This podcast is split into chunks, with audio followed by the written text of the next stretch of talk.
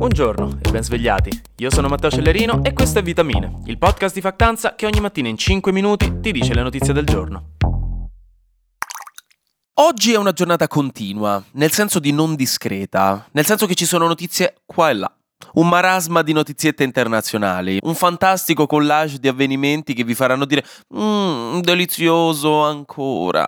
Non perché siano buone notizie, ma perché in questo contesto siamo oggi delle giovani aristocratiche annoiate in un club di Londra di metà Ottocento che ascoltano le mirabolanti nuove che arrivano dai posti più esotici del mondo da parte di Sir Edward e dei suoi viaggi di lavoro. Innanzitutto, la Finlandia ha chiuso completamente i suoi confini con la Russia, visto che ne condivide un po'. Non per sempre, ma temporaneamente, però abbastanza da farlo notare a tutti. Questo perché il sistema di spionaggio di intelligence finlandese ha dichiarato che la Russia starebbe portando avanti un'operazione ibrida nei suoi confronti, nello specifico inviando direttamente al confine con la Finlandia dei richiedenti asilo per, vabbè, ovviamente richiedere asilo, ma creare soprattutto problemi e instabilità al paese. Quindi la Russia starebbe utilizzando l'immigrazione come arma geopolitica, una cosa in realtà di cui abbiamo già sentito parlare negli ultimi due anni, nulla di davvero nuovo. Si parla di circa 900 richiedenti asilo da inizio mese arrivati in Finlandia, un numero molto alto rispetto al solito e visto che le condizioni in quei luoghi sono anche molto severe, severe, perché fa decisamente freddo e i richiedenti asilo non è che arrivino esattamente in treno, si sta cercando di capire anche quanto è legale per la Finlandia aver chiuso tutti i centri di raccolta. Una piccola buona notizia, però, è che è partito il primo volo della Virgin Atlantic da Londra a New York con 100% carburante sostenibile. Una pratica che in futuro potrebbe ridurre di più di metà le emissioni dei viaggi aerei e dico potrebbe perché ci sono dei ma, anche se la notizia di per sé non è male.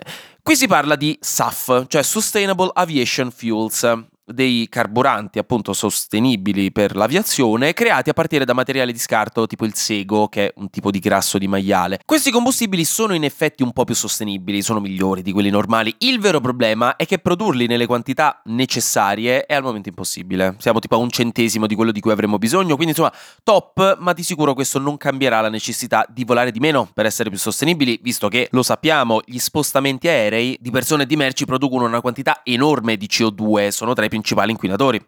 Lunedì, invece, c'è stato del dramma geopolitico, del gossip in giacca e cravatta, perché Rishi Sunak, il primo ministro inglese, si è rifiutato di andare a un incontro con il suo collega greco Mitsotakis, perché i greci hanno questo brutto vizio di ricordare costantemente agli inglesi che dovrebbero ridargli i marmi del Partenone. Perché dovete sapere che 200 anni fa i marmi del Partenone, che è uno dei più importanti templi greci della storia, sono scomparsi No, sì, qualcuno se li è presi e in una maniera assolutamente scollegata e indipendente, proprio non c'entra niente, non chiedete, non sappiamo di cosa state parlando. Questi stessi marmi sono comparsi in Inghilterra e sono oggi nel British Museum, ma appunto gli inglesi dicono che non c'entrano nulla. Sunak ha rosicato perché Mitsotakis ha parlato apertamente del fatto che le trattative che sono in corso da tempo per capire come restituire questi marmi alla Grecia si sono un po' bloccate e ha fatto passare gli inglesi per dei colonizzatori saccheggiatori. La questione è che secondo l'Inghilterra i marmi del Partenone vennero acquistati legalmente da un certo Elgin, Elgin, non lo so, che era ambasciatore inglese dell'impero ottomano, impero ottomano che all'epoca controllava la Grecia.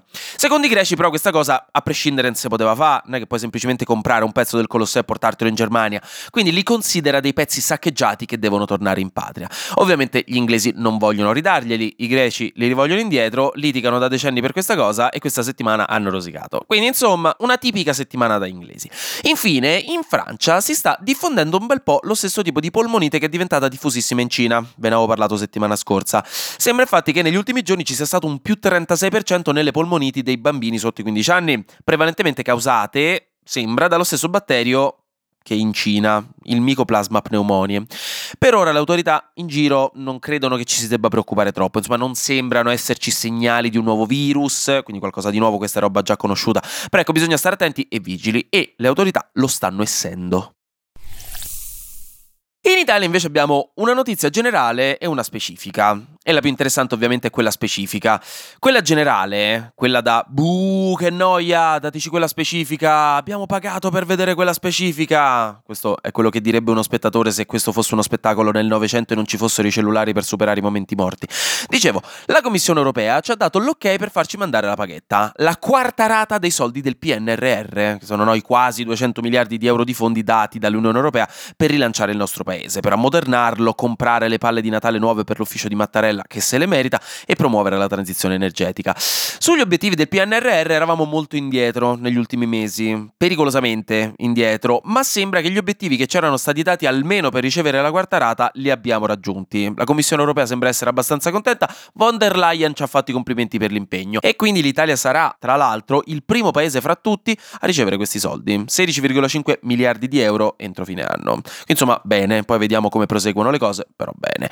La notizia particolare, eh, finalmente arriviamo a quello che tutti vogliono sentire, è che a Venezia hanno creato un manuale per convivere con i gabbiani. Una cosa elegantissima, romantica, un pezzo di letteratura da Mary Shelley proprio.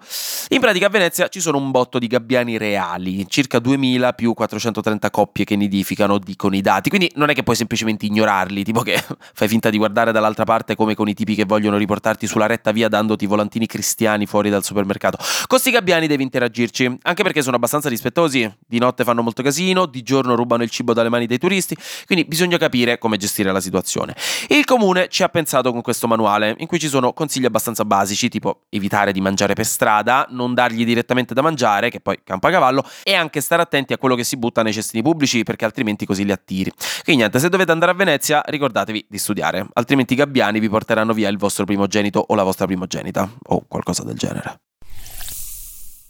E finisco con qualcosa di leggero e di tranquillo, dicendovi che potrebbero fare il secondo film dei Simpson, visto che ci sono stati degli accordi di lavoro tra la 20th Century Fox e il co-creatore del film James Brooks. Quindi, se vi interessa. Dall'altra parte, in caption voglio mettervi un link molto carino che ho trovato oggi facendo rassegna stampa. Perché si sta avvicinando il Natale, anche se non ho ancora tirato fuori i calzini appositi, ma questi presto arrivano, giuro. E visto che quando si cresce il Natale diventa uno degli ultimi periodi in cui sentiamo un po' di magia, tranne per chi sta male durante il Natale, che lo so che può non essere un bel periodo per tutti. Comunque vi linko un articolo del Guardian con tipo 20 ricette di biscotti natalizi.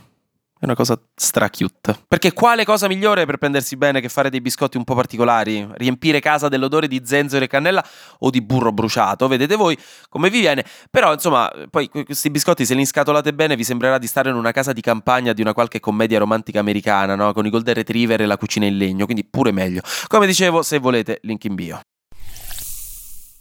Ultimissimissima cosa, ieri mi avete fatto notare che il condizionamento operante è di Skinner, non di Pavlov. Avete ragione, scusatemi. Già che ci sono, vi spiego un attimo cosa significa, se no qua diventa una conversazione a 5 con gli altri 4 biologi che ascoltano vitamine. Pavlov è quello del condizionamento classico, cioè dell'esempio che avrete sentito sicuramente del cane che inizia a salivare solo quando sente il suono di una campanella perché la associa all'arrivo del cibo come riflesso incondizionato.